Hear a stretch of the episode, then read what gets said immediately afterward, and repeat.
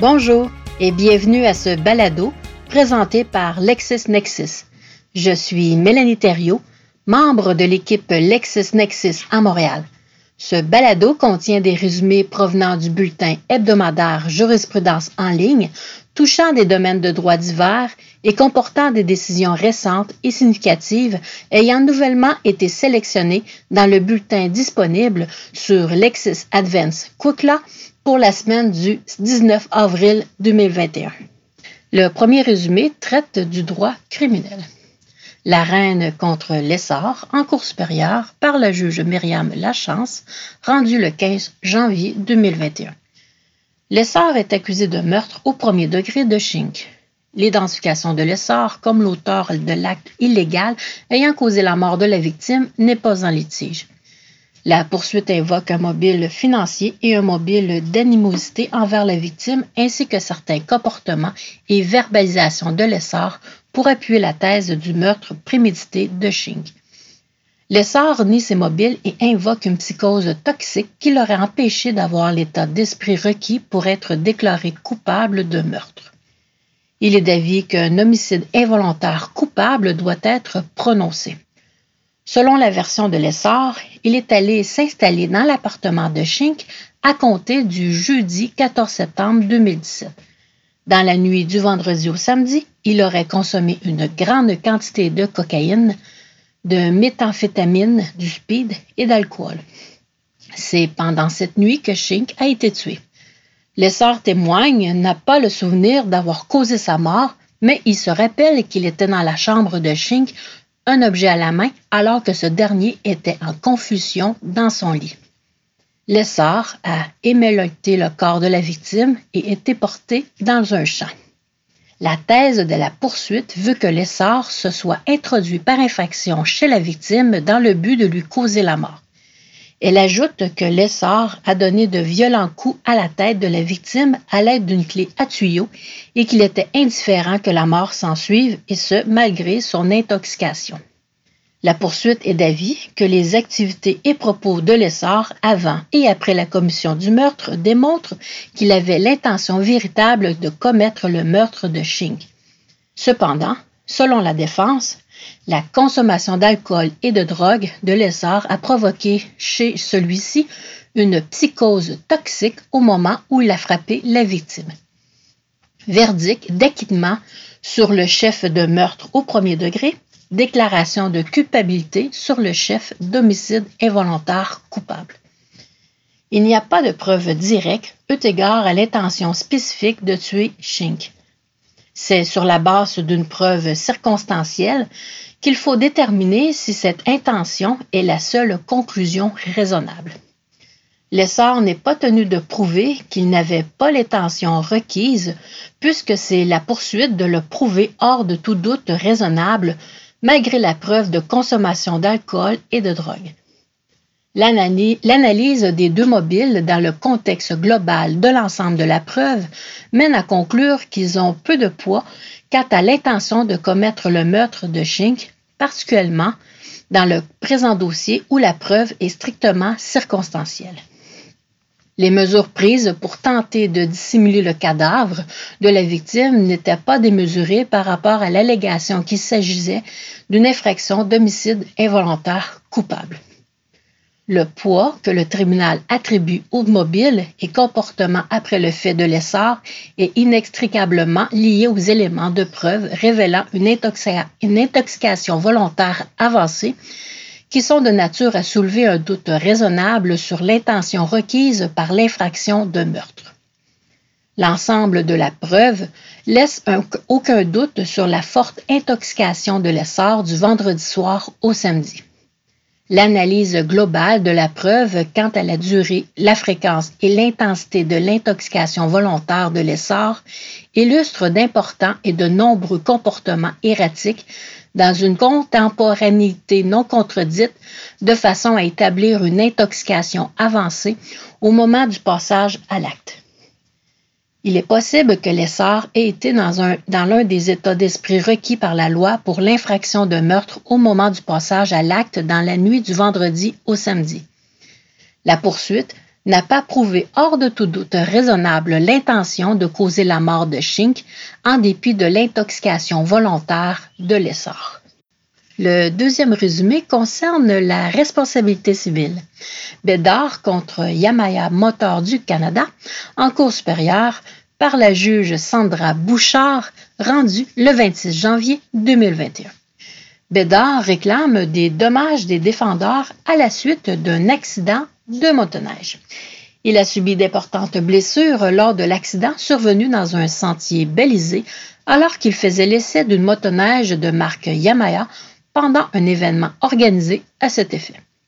Il tient les trois défendresses Yamaha, Eugène Fortier et fils et domaine du lac Louise, responsable de ces dommages évalués à 114 821 en leur reprochant, à titre d'organisateur conjoint d'un essai public de motoneige, d'avoir failli à plusieurs de leurs obligations. Plus particulièrement, Bédard reproche aux défendresses de ne pas lui avoir fourni un véhicule sécuritaire, de ne pas l'avoir renseigné adéquatement sur les spécificités du trajet et aux mesures de sécurité, en plus d'avoir négligé de tenir compte de son inexpérience dans la conduite de motoneige. Par ailleurs, Bédard soutient que les défendresses ont négligé de lui porter assistance promptement et efficacement après l'accident. Les défendresses nient toute responsabilité. Ne s'y connaissant pas en motoneige, Bédard a suivi la recommandation de son ami quant au choix de la motoneige à essayer, la moins performante, dit-il. Bien qu'il déclare ne pas être connaisseur en matière de motoneige, le demandeur a, deux semaines plus tôt, conduit une motoneige sur des sentiers fédérés pendant toute une journée, soit environ 8 heures, sur une distance de plus ou moins 250 km avec ses copains. Le jour de l'essai, Bédard et les autres membres de son groupe effectuaient un aller-retour. Sur le retour, Bédard ne voulait pas ralentir le groupe et allait un peu plus vite. Il a manqué un virage et s'est retrouvé dans un fossé avec de l'eau, la motoneige à la renverse sur lui. Bédard reconnaît qu'il ignore la cause exacte de sa perte de contrôle, une fausse manœuvre, l'absence d'assistance de conduite, la chenille usée, la vitesse, son inexpérience. Sa sortie de piste alerte les autres participants et on lui a porté secours. On l'a tenu au chaud et une ambulance est venue le chercher. L'accident a provoqué différentes fractures, manubrium, clavicule, colonne, thoraxique, et Bédard a dû s'absenter pendant quatre mois et demi de son travail. L'expert de Bédard retient une atteinte de 9% d'incapacité pour la fracture thoracique T2, T3 et T4. La perte non pécuniaire est évaluée à 100 000 par Bédard les pertes pécuniaires étant par ailleurs admises entre les parties pendant l'instance à la somme de 14 821 Demande rejetée. Toutes les mesures ont été prises pour que Bédard soit conduit rapidement à l'hôpital et puisque de toute façon, il n'y a aucune prétention que, que les comportements postérieurs des représentants des défendresses ait pu contribuer d'une quelque façon à aggraver son préjudice et il ne sera pas plus amplement discuté de cet aspect. L'activité était organisée de concert entre Yamaya et le concessionnaire Eugène Fortier et Fils. Aucun employé du domaine du lac Louise n'a été affecté à l'organisation ou la tenue de l'événement ou n'a pris part aux modalités du déroulement de celui-ci. L'accident est survenu sur un sentier exploité par le club de motoneige dans une portion n'étant même pas située sur les lots, propriété du domaine du lac Louise. Le fait de permettre l'inscription de participants, le départ et l'arrivée des motoneiges sur sa propriété donnant accès au sentier n'apporte pas l'obligation de superviser les activités des organisateurs ni n'engage sa responsabilité pour des accidents qui peuvent survenir sur ces sentiers en raison de l'organisation de l'activité par des tiers. Les organisateurs ne peuvent garantir qu'aucun accident ne surviendra dans l'essai de motoneige et le participant demeure responsable de ses agissements dans ce contexte. Bédard savait qu'il devait respecter les limites de vitesse du Code de la sécurité routière, 70 km/h en sentier, et celui-ci étant seul sur sa motoneige avait le plein contrôle de celle-ci. Il connaissait le trajet pour l'avoir parcouru sur l'allée. Les défendresses n'ont pas agrafé les risques de Bédard parce qu'il a choisi d'aller plus rapidement et il est difficile d'imaginer quelles mesures de sécurité additionnelles ou quel autre conseil que ceux fournis auraient pu, auraient permis d'éviter ce malheureux accident. Bédard savait qu'une courbe arrivait. Il l'avait déjà emprunté à, à l'allée et avait vu le panneau de signalisation en ralentissant suffisamment pour l'emprunter. Il a reçu l'information pertinente lui permettant de faire son essai en toute sécurité, mais avec les risques inhérents à la pratique de la motoneige. Passons maintenant à un résumé sur le droit corporatif. Groupe Conseil Novo SST contre Paris en cours supérieure par le juge Simon Hébert, rendu le 5 février 2021. Nouveau SST demande l'émission d'une injonction permanente pour que Paris cesse de travailler pour l'Association des professionnels de la construction et de l'habitation du Québec, l'APCHQ. Elle invoque des clauses restrictives consignées dans des documents contractuels, soit dans un contrat d'emploi et dans une convention entre actionnaires. Novo est une entreprise qui offre des services conseils en matière de santé et sécurité au travail. Paré était en l'emploi de Novo depuis 2001. Il a occupé divers postes, dont celui de directeur d'une division de Novo en 2016. Il a alors signé un contrat d'emploi qui contenait une clause de confidentialité et une clause de non-concurrence et de non-sollicitation en faveur de Novo. En décembre 2014, Paré, comme quelques autres employés de Novo, a acquis des actions d'une société Gestion Employés Novo SST. Lors de cet investissement, Paré a signé une convention des actionnaires qui contenait une clause de non-concurrence et de non-sollicitation en faveur de Novo. La PCHQ est une société qui œuvre dans le secteur de la construction résidentielle. Elle offre divers services à ses membres et à ses clients, dont des services conseils en matière de prévention en santé et sécurité au travail. Elle a offert un poste à Paris et celui-ci l'a accepté. Demande rejetée. Paris travaille pour un compétiteur de nouveau, la PCHQ. C'est tout ce que la preuve démontre. Rien dans la preuve ne permet de croire que Paré puisse mettre être dans une situation où il pourrait solliciter des clients de nouveau ou convaincre un employé de nouveau de le rejoindre. Il œuvre dans un, dans un secteur où on ne le sollicite pas pour de telles choses. En l'absence d'une démonstration qu'il y a une forte probabilité que Paris contrevienne à ces clauses restrictives, il n'y a pas lieu d'émettre les ordonnances préventives demandées. L'interdiction incluse dans la convention entre actionnaires couvre large. Novo n'a pas démontré que l'étendue de cette interdiction est nécessaire pour protéger ses intérêts légitimes. Novo n'a pas réussi à justifier la portée si vaste de la clause de non-concurrence incluse dans la convention entre actionnaires. Voici un résumé sur le droit de propriété. Dufour contre Bérard en cours supérieure par l'honorable Jacques Babin, rendu le 6 janvier 2021.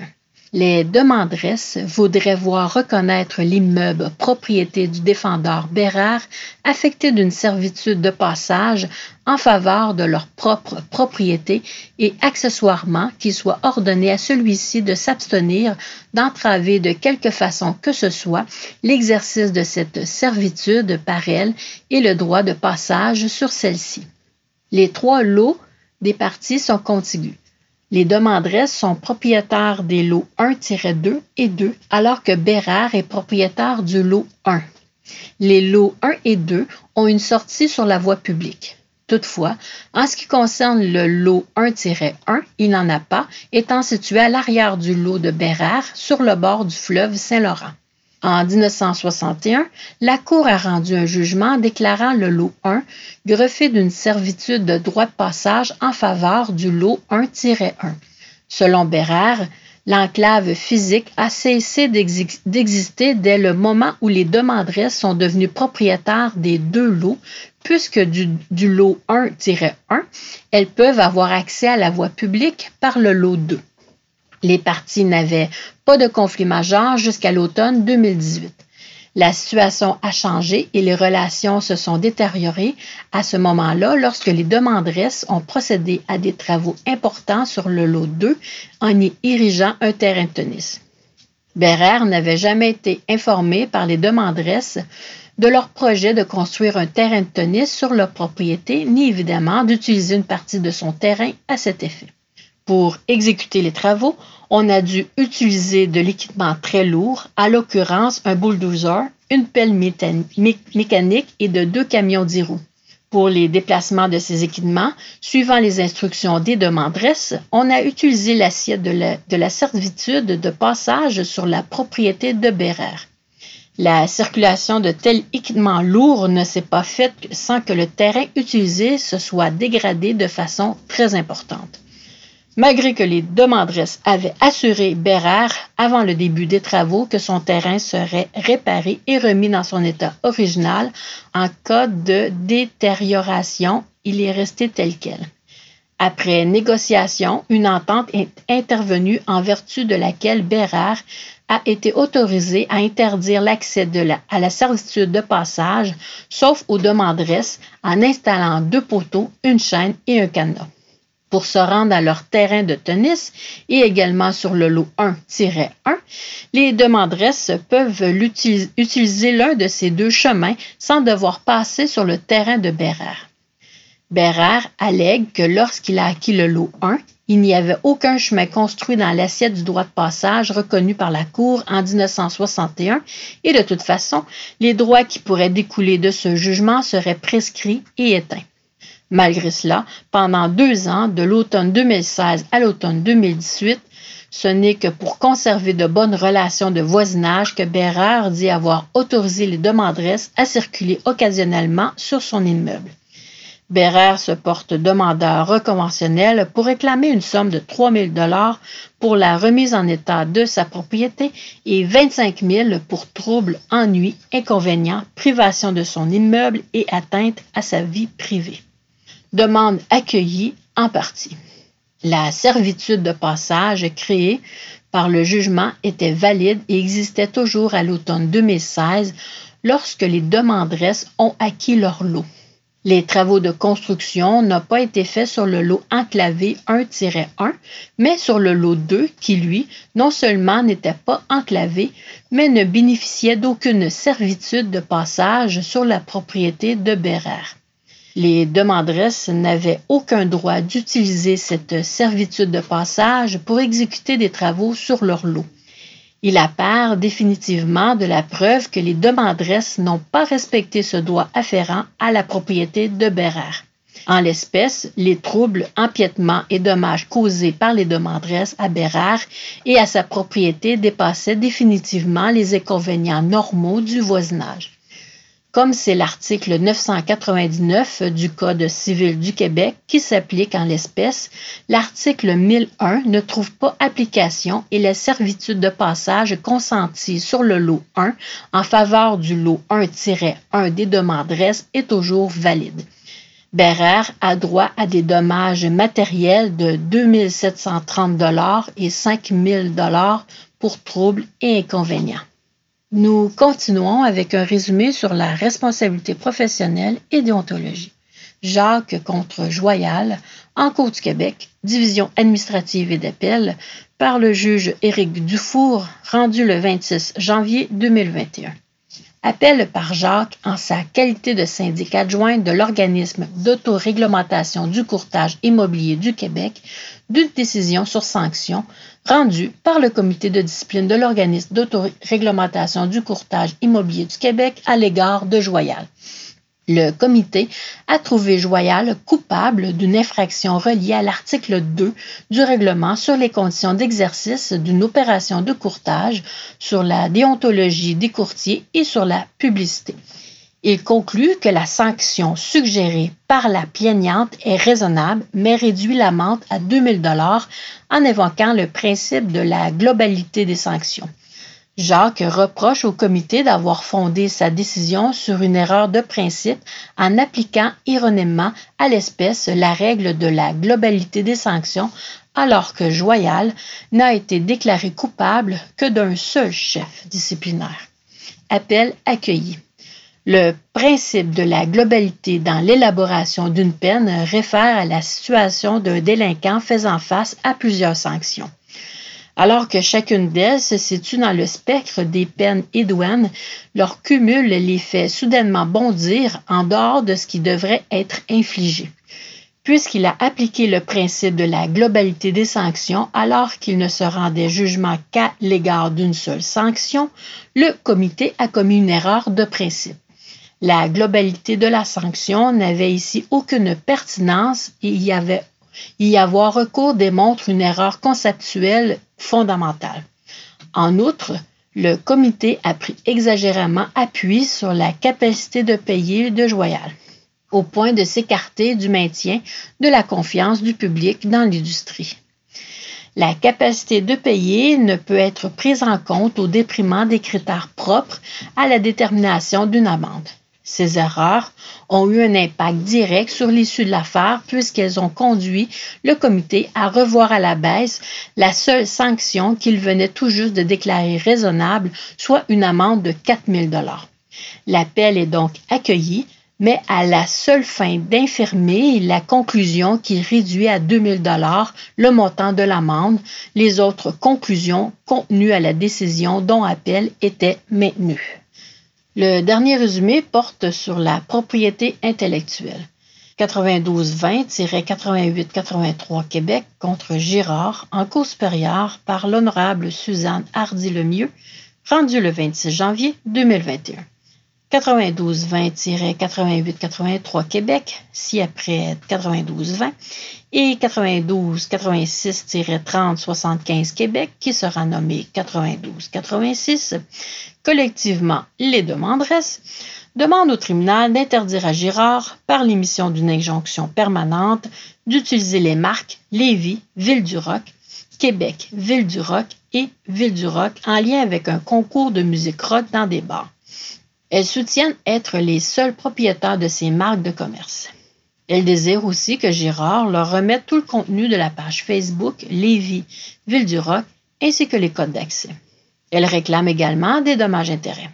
Elles soutiennent que Girard agit de façon trompeuse et effectue de la concurrence déloyale à leur égard en utilisant sans droit le nom de Lévis Ville du Roc et qu'il détourne ainsi l'achalandage de leur clientèle créée sur la page Facebook de Lévis Ville du Roc à son profit.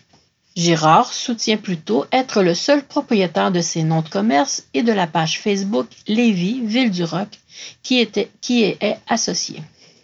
Il ajoute que le recours intenté contre lui est prescrit depuis plusieurs années puisqu'il a quitté son emploi en mai 2012 et qu'il opérait déjà la page Lévis-Ville-du-Roc. Il réclame euh, par demande reconventionnelle des sommes impayées par les demanderesses selon l'entente contractuelle intervenue entre les parties ainsi que des dommages-intérêts. Tremblay, Claveau et Boisjoli-Hébert, qui étaient poursuivis à titre de co-administrateurs de Québec-Ville-du-Roc, avant que les demanderesses se désistent, réclament de leur côté des dommages moraux et punitifs pour les avoir inclus dans la présente procédure judiciaire. Demande principale et demande reconventionnelle de Girard accueillie en partie, demande reconventionnelle de Tremblay-Claveau et Boisjoli-Hébert rejetée. Le tribunal ne peut retenir que le recours contre Girard est prescrit. Le tribunal conclut des ajustements de Girard qu'à chaque fois qu'il formule une demande ou précise des vérités de quitter la petite grenouille de Lévis avec le concours Ville du Roc, il accepte la position contraire que des représentants de l'une ou l'autre des demanderesses lui énoncent. Il renonce donc tacitement à la prescription du recours des demanderesses. La prescription du recours intenté par les demanderesses ne débute pas au mois de mai 2012, soit lors du changement de statut de travailleur salarié à travailleur autonome de Girard, mais bien à compter du 25 avril 2018, lors de l'annonce que le concours sera transféré au bar Le Bûcher pour l'année 2019. D'autre part, le tribunal conclut qu'en aucun temps Girard n'est, d'une façon ou d'une autre, titulaire de quelque droit d'auteur quant au concours Lévis-Ville du Roc, ni sur la page Facebook qui en est l'accessoire. Le tribunal n'a aucune hésitation à conclure que le nom Lévis-Ville-du-Roc et Ville-du-Roc ainsi que la page Facebook appartiennent aux demanderesses. Cette page a été créée alors que Girard était représentant et employé d'une société ayant fusionné avec 9220. En tout temps, entre 2011 et 2018, cette marque de commerce et son accessoire, sa page Facebook, sont reliés directement à la petite grenouille de Lévis et ce, de façon ininterrompue jusqu'en 2018. Il en est de même du nom de domaine Lévis Ville du Roc. Girard ne peut, en 2018, s'approprier cette marque et sa page Facebook pour le transformer directement en Québec, ville du roc. Cette façon d'agir constitue, de l'avis du tribunal, une appropriation illégale de ces marques.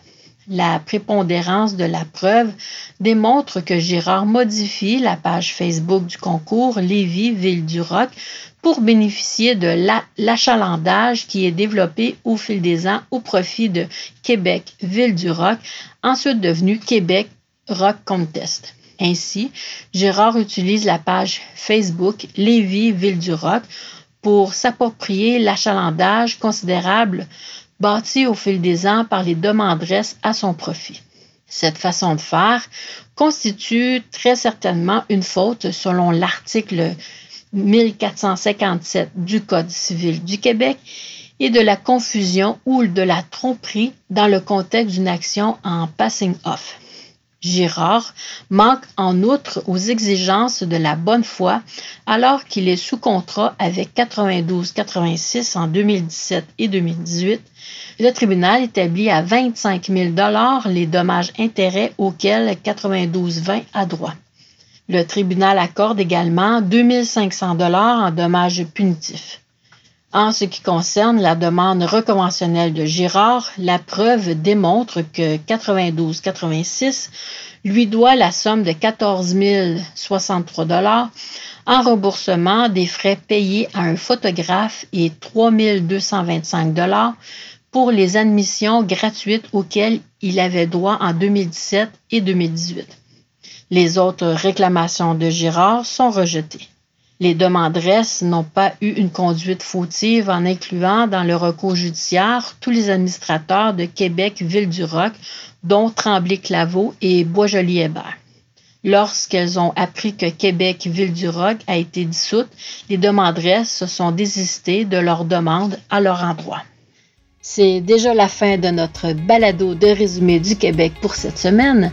Vous pouvez retrouver d'autres résumés de décisions dans notre bulletin jurisprudence en ligne de cette semaine dans Lexis Advanced Quick Law, soit des décisions relatives à la procédure civile HARD contre Innovation Toutello en cours supérieure action collective par le juge Donald Bisson rendu le 15 février 2021 et en construction Lavacon contre Autorité des marchés publics en cours supérieure par le juge Étienne Parent, rendu le 9 février 2021.